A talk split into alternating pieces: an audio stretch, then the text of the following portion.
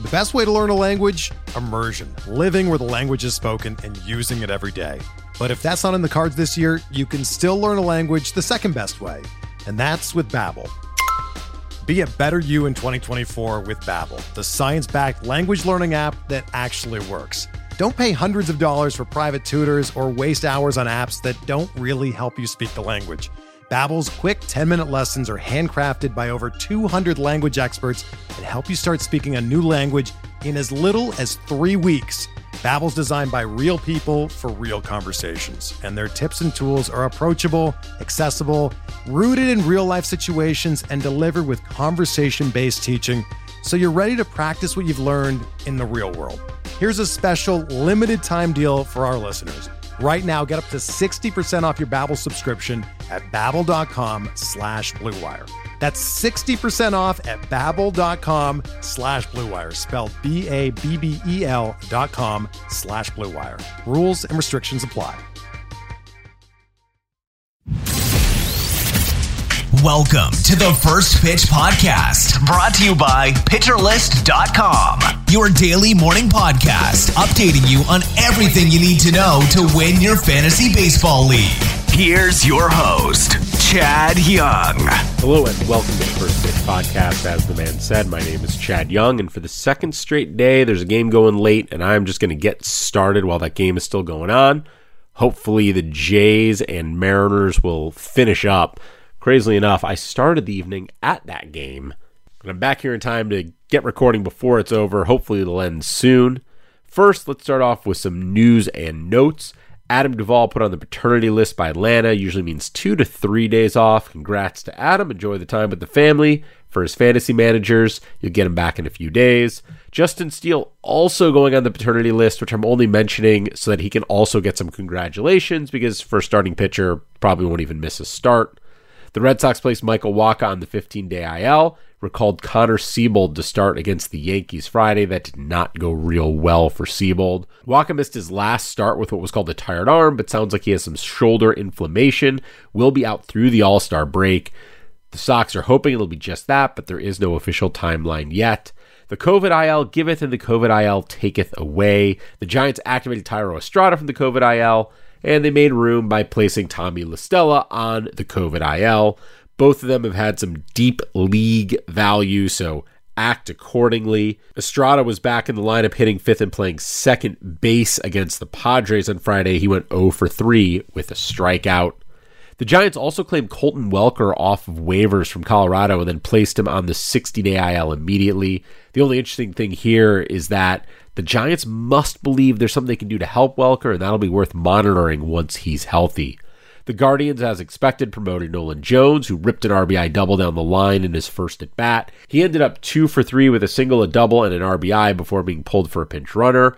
To make room for Jones, the Guardians optioned Richie Palacios to AAA, He's an interesting guy, but hadn't really been playing enough to have fantasy value. Anyways, they also activated Austin Hedges and designated Sandy León for assignment. Hedges doesn't bring much direct fantasy value, but he does impact that Cleveland rotation. Also, as discussed, the Angels called up Reid Detmers, and he was cooking in Baltimore. Six innings, seven strikeouts, one walk, two hits, no runs. His supposedly revamped slider was up 3.5 miles per hour and accounted for four of his 13 whiffs, more than any of his other pitches. That slider had only a 25% CSW, he was at 29% overall, but a really positive development and enough to get me interested based on his talent. He is Houston next, so I'll probably sit that one out, but I do like the upside. The Marlins brought Elieser Hernandez back from AAA, but he'll be working out of the pen for now, so don't jump to add him back. Marcus Stroman will be activated from the IL today to start against the Dodgers in LA. Not exactly easing him back in, huh? Between the matchup and some possible rust, I'd leave him on my bench for this one. The Rangers announced they're going to remove Joe Barlow from the closer's role in order to take some pressure off of him. It seemed to me that Dennis Santana would be the likely replacement. Conveniently, the Rangers had a one run lead in the ninth today, and they went to Brett Martin. Santana had pitched the eighth up one, so it appears Martin is getting the first shot. It is possible this was just a matchup thing. Martin's a lefty, and he was brought in to face Byron Buxton, who has a pretty small career split, followed by lefty Max Kepler and switch hitter Jorge Polanco, who is much better versus right handed pitchers. Not really sure if that's going to hold or not, but Martin did get that first shot and did get the save. Brandon Lowe on rehab assignment in AAA was hit by a pitcher and removed from the game on Thursday. He was hit in the helmet by Steven Matz, who's also on rehab assignment. Friday, Lowe said he was feeling much better and could begin workouts as soon as today, which is great news. CJ Cron has been putting up a terrific season for the Rockies, was hit in the hand by a Zac Gallen pitch and removed from the game. Keep an eye out for updates on him. If anything's broken, he could be on the shelf for a while and he'd be awfully hard for fantasy managers to replace. Finally, an update on Jurickson Profar. Profar diagnosed with a concussion and a neck strain. He was released from the hospital overnight, which is a great sign. The Padres put him on the seven day concussion IL, not a surprise. Brent Rooker recalled to take his place. I haven't seen any estimate on how long Profar will be out, and I suspect the pods don't really know yet. This kind of thing could be just a week, or it could be longer, it could linger. Concussions can be really hard to sort of predict. Regardless, I suspect the Padres are going to be cautious and take their time with this. This is not the kind of thing you want to rush Profar back from. So that game here in Seattle not over yet, but we're still going to take a look at some on-field action. Alec Bohm, all the offense in St. Louis on Friday. Zack Wheeler threw seven shutout. Adam Wainwright threw a complete game, but the only runs were a pair of Bohm solo shots. I am still a believer in his bat. I would love to see him get going. Kris Bryant had one home run all season, then hit two on Friday on the road, not at Coors Field. He's yet to hit one at Coors, actually. He finished three for four with a couple runs and a couple RBI, adding a walk and a double as well. This is what the Rockies paid for it. If you were patient with him or bought in late, you'll get a nice payday for the rest of the way, I think. The Angels got a three run home run from Mike Trout and a solo shot from Shohei Ohtani, both of whom were three for five on the day. Trout also added his first stolen base of the year. The problem, of course, for the Angels is that nobody else did anything, and so those guys drove in four on those two home runs, and they lost five to four. Brandon Nimmo, known more for his eye than his power, but he had his third home run in five days on Friday. He now has eight on the year. He was just one for five in this one, but has a 277, 364, 46 slash line, and his 49 runs atop the Mets lineup are top 20 in baseball. I don't hear people talking about him much, but he's been excellent, and his StatCast data backs up what he's been doing, so he should continue to be valuable going forward. Bryan De La Cruz was three for three with a walk and three doubles, all off Chris Bassitt. He was a favorite of mine late last year, but just hasn't played enough to have value this year. His overall line isn't great, but he's been a lot better lately and appears to be earning more playing time. He has six home runs and two stolen bases in 165 plate appearances. That's roughly a 2010 pace ish. If he starts playing every day, he will have some real value. Atlanta piled up 12 runs and 15 hits and four home runs. Acuna had two hits and a home run. Matt Olson had two hits and a home run. William Contreras had a home run. Eddie Rosario was the only starter without a hit, and he stole a base. But the star was Michael Harris. Michael Harris, four for four, a home run, a double, three runs, four RBIs. I feel like I'm mentioning him every night, and you should just take notice. This is an emerging star. Josh Rojas, two for three with a home run, a stolen base, a double, a walk, a run, and three RBIs. Just a little bit of everything for Rojas, which is a pretty good microcosm of what he does for your fantasy team. He plays all over the field and does just enough of everything to be valuable, especially if he's going to keep leading off for Arizona. Looking at other home runs around baseball, Brandon Drury has turned into a star and hit his 18th, this one off Shane McClanahan. That's impressive. Garrett Cooper hit his seventh, Francisco Lindor his 14th, Juan Soto hit his 16th, and there was even a guy in base for him. Carlos Correa hit his 10th, Ryan Jeffers his 6th, Corey Seager his 17th. Whit Merrifield, who's been really bad, had a home run as part of a three hit night. Franmil Reyes hit his eighth. He's been heating up lately. Jeimer Candelario hit his sixth. It's all because I wrote an article on Friday saying he lacked power. Luis Robert hit his 10th. Diego Castillo, who we talked about yesterday as well, also hit his 10th. Willy Adames now has 17. Sergio Alcantara hit his second for Arizona. The Astros got number 11 from Alex Bregman and number 8 from Martin Maldonado. Elvis Andrus hit number 6. David Villar is an interesting rookie for the Giants. He hit his first. Brandon Belt had a pinch hit home run. Manny Machado hit his second in as many days. Jake Lamb hit his first for the Dodgers. And Nico Hoerner hit number 5 for the Cubs. Stolen bases on Friday. Kevin Kiermaier stole his sixth. Ryan Mountcastle his fourth. Rougned Odor stole his second and third, though I think he got a little lucky that those were scored as stolen bases and not defensive indifference. So I don't think he's about to run a ton. Billy Hamilton got his second. This is a pinch runner. Obviously, as much as Billy Hamilton plays, he will steal if he gets time. Bobby Witt Jr. stole his 13th. Willi Castro got his third. The Brewers got number 10 from Kolten Wong and number 6 from Andrew McCutchen, and Cody Bellinger stole his 11th. Let's move to the mound. Luis Castillo and Shane McClanahan. I said I wanted to see what they would do, and they delivered. McClanahan gave up just the one run on the solo shot to Drury. He struck out eight, walked two, allowed three hits over six innings pitched. Castillo went seven and matched the eight Ks, walked only one, allowed a run on four hits. Two aces just acting like it. Tyler Wells has outpitched his peripherals, but Friday gave up three runs, the first time he's given up more than one run since June 11th. He went only four innings, giving up those three runs on six hits and two walks with three strikeouts. There is a correction coming for him, but he is better than he pitched in this one. I debated benching Pablo Lopez versus the Mets before deciding he was just too good to bench, and I won't doubt him again. Five innings, one run, four hits, five strikeouts and a walk. No quality start because he didn't go deep enough, but did get the win. He managed 15 whiffs in just those five innings. Health isn't always there for Lopez, but when he's pitching, he is great. Chris Bassitt off the COVID IL said a bunch of stupid and ill advised things about hiding future test results, then went out and threw six and a third innings, giving up two runs and six hits and striking out three without a walk. Lopez got the W, but not a quality start. Bassitt got a quality start, but took the loss. Nestor Cortes didn't have it for the Yanks Friday, giving up four runs on eight hits over three and two thirds. He struck out four and walked two. Just a blip for him as far as I'm concerned. And lucky for him and the Yankees, he did do enough as he was facing off against Seabold, who, as I mentioned previously, got lit up. Charlie Morton, after his rough start to the year, made his fifth straight start of two or fewer earned runs. That followed five straight of three plus earned runs. He went seven innings, giving up two runs and four hits with seven strikeouts and three walks. The only real blemish was the Soto home run, and you can forgive somebody for giving up a home run to Juan Soto. Morton had 16 whiffs and a 33% CSW, and I think he's back to being the guy we expected when the season started. None of the shades of gray particularly attractive on Friday. Sonny and Jon went head to head and both gave up five runs.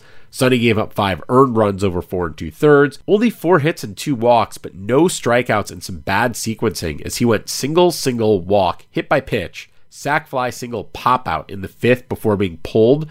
And then Caleb Thielbar gave up a home run that added two more earned runs to Gray's line. For Jon, only three of the five runs were earned, and he had eight strikeouts with one walk, but he gave up nine hits over five and a third innings. He managed 10 whiffs and a 33% CSW, maybe deserved a bit better than his defense provided, although he did at least get the win. Aaron Civale was excellent, going seven innings, allowing one run on six hits with six strikeouts and no walks. Since coming back from the IL, he's made four starts and gone 22 innings, allowing 10 runs and striking out 21 while walking seven, allowing just two home runs. Well, Friday was against Kansas City. Before that, he faced Minnesota at Minnesota, and then was home for the Red Sox and the Yankees. Those are some pretty tough matchups and some pretty decent lines coming out of it. He's maybe an interesting option for me, although he's still matchup dependent. Brady Singer went seven innings, striking out five and walking none, allowing three runs on six hits. He threw five changeups on 100 pitches in this one, and while that isn't a ton, he has more than doubled his changeup usage on the year from 4% last year to 9.6% this year. It seems to be helping keep hitters more off balance as his K rate is up to a career high and his walk rate a career low. Tarik Skubal has struggled a bit lately after a great start to the year, but bounced back nicely against the White Sox. Gave up just two earned runs on six hits in six innings with seven strikeouts and a walk. He did give up a home run, which has been his problem lately, but he just gave up the one. Opposite him, Lucas Giolito did not have it, giving up five runs and five hits over six and two thirds. He did strike out eight, but walked a couple as well. Aaron Ashby underwhelming again, going five innings and giving up two runs and three hits with three strikeouts and two walks. He did earn a win. The 33% CSW was nice, but just seven whiffs. I still believe in him long term, but he's not producing for managers just yet. Zac Gallen not at his best, giving up four runs over five innings pitched, allowed six hits and three walks, striking out seven, and that's his third straight rough start. I again still believe, but I do want to dig further to see what's up with him. Jose Urquidy had just five whiffs at a 20% CSW, but he was at Oakland, and you can get away with that. Eight innings, three runs and four hits and a walk, just the two strikeouts. Not what you were hoping for, but it'll play, especially with the W. Paul Blackburn's magic did not hold up against Houston. Six earned runs on seven hits in four innings pitched, although he did have six strikeouts. I'll still continue to use him in good matchups, though. Blake Snell was excellent against San Francisco, going six innings of one run ball, giving up just three hits, walking two, and striking out 11. He had a gorgeous 21 whiffs and 36% CSW. His last time out, he had 12 strikeouts in five innings versus the Dodgers, allowing just one earned run, so it looks like he may have turned a corner. Not willing to use Keegan Thompson at Dodger Stadium, and he made me look foolish for that decision. Five and two thirds innings, just one unearned run on two hits and a walk with eight strikeouts. He's becoming more and more reliable. Opposite him, Tyler Anderson was solid, but not great, giving up three earned runs over seven while striking out four without a walk. Ross Stripling and George Kirby danced around trouble in Seattle. They gave up a combined 17 hits and two walks over nine and a third innings, but allowed just two earned runs apiece. Stripling, solid fantasy player at this point, though not for every single matchup. Kirby is headed more towards being an every single matchup guy, but the Jays are an extreme case, and this was a tough one for him. On to the bullpens. Raisel Iglesias hasn't been great, but he's been good enough as the Angels closer. Friday was a mess. He retired the first two he faced up to, then gave up three runs and four hits and never got that third out as the Orioles walked him off. He has plenty of leash, but he also now has a 4.5 ERA, which is something to watch.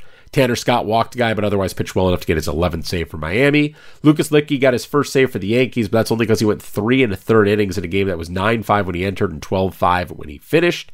He was great. Six strikeouts, one walk, one hit, no runs, but he is far from getting regular saves.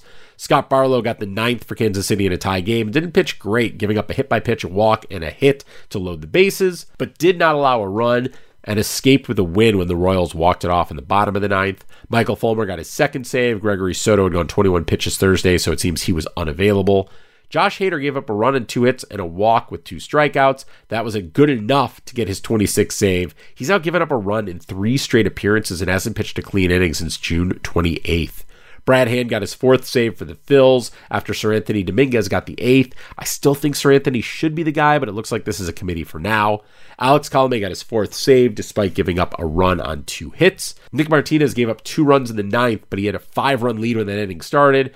Ended up with a three inning save for the Padres. That's his third.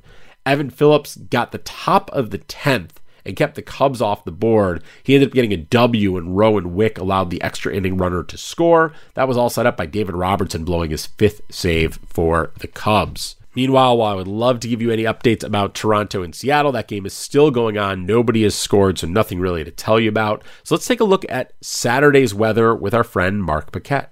Thank you very much. Well, looking at today's schedule, we have two National League games that look to have some sort of risk with them with showers and thunderstorms around. These are both late afternoon games. One's in Atlanta, the other's in Cincinnati. I know Cincinnati's playing the an interleague series against the uh, Diamond, no, excuse me, the Rays, while Atlanta is hosting the Nationals. So those are the two games to watch for tomorrow. I mean, excuse me, thinking a day ahead. Today, have a good one. Before turning our attention to Saturday's action, I do finally have an update for you from Seattle and Toronto. A. Eugenio Suarez hit his 15th home run of the year, a three run walk off shot. Those were the only runs in extra innings. They were given up by Sergio Romo, who is just not very good these days, so probably nobody's roster really impacted by that. Now that we're fully caught up on Friday, we can turn our attention to Saturday. Continuing on through the rest of Saturday, if you're looking for someone to stream Johnny Cueto versus Detroit or Madison Bumgarner versus Colorado in Arizona, both sort of interesting options. For hitters, the Phillies were pretty quiet against Wainwright on Friday, but I suspect they will get to Dakota Hudson, and I would definitely get guys in the lineup there. As for what I'm watching, Hunter Greene versus the Rays is probably the most interesting matchup of the day for me. It's a smart team that always has a good approach against a guy who's been high risk and maybe somewhat readable. I'm really curious what Greene is going to do. I'm still very intrigued by his talent, but boy, has he been up and down this year, and that's sort of putting it nicely. For what it's worth, I would not be starting Greene. I don't have him on any rosters, but if I did, he'd be on my bench. That probably means he's going to throw a gem. Don't forget to read the SP Roundup, Batters Box, and Reliever Ranks on Pitcher List before you get into the action on Saturday. Hope you have a good afternoon. You're going to be with Scott Chu tomorrow, and I'll be back with you on Monday. This has been the First Pitch Podcast, brought to you by PitcherList.com. If you enjoyed today's episode, rate us on iTunes Follow us on Twitter at PitcherList, and help support what we do by joining our Discord with Pitcher List Plus at pitcherlist.com slash plus.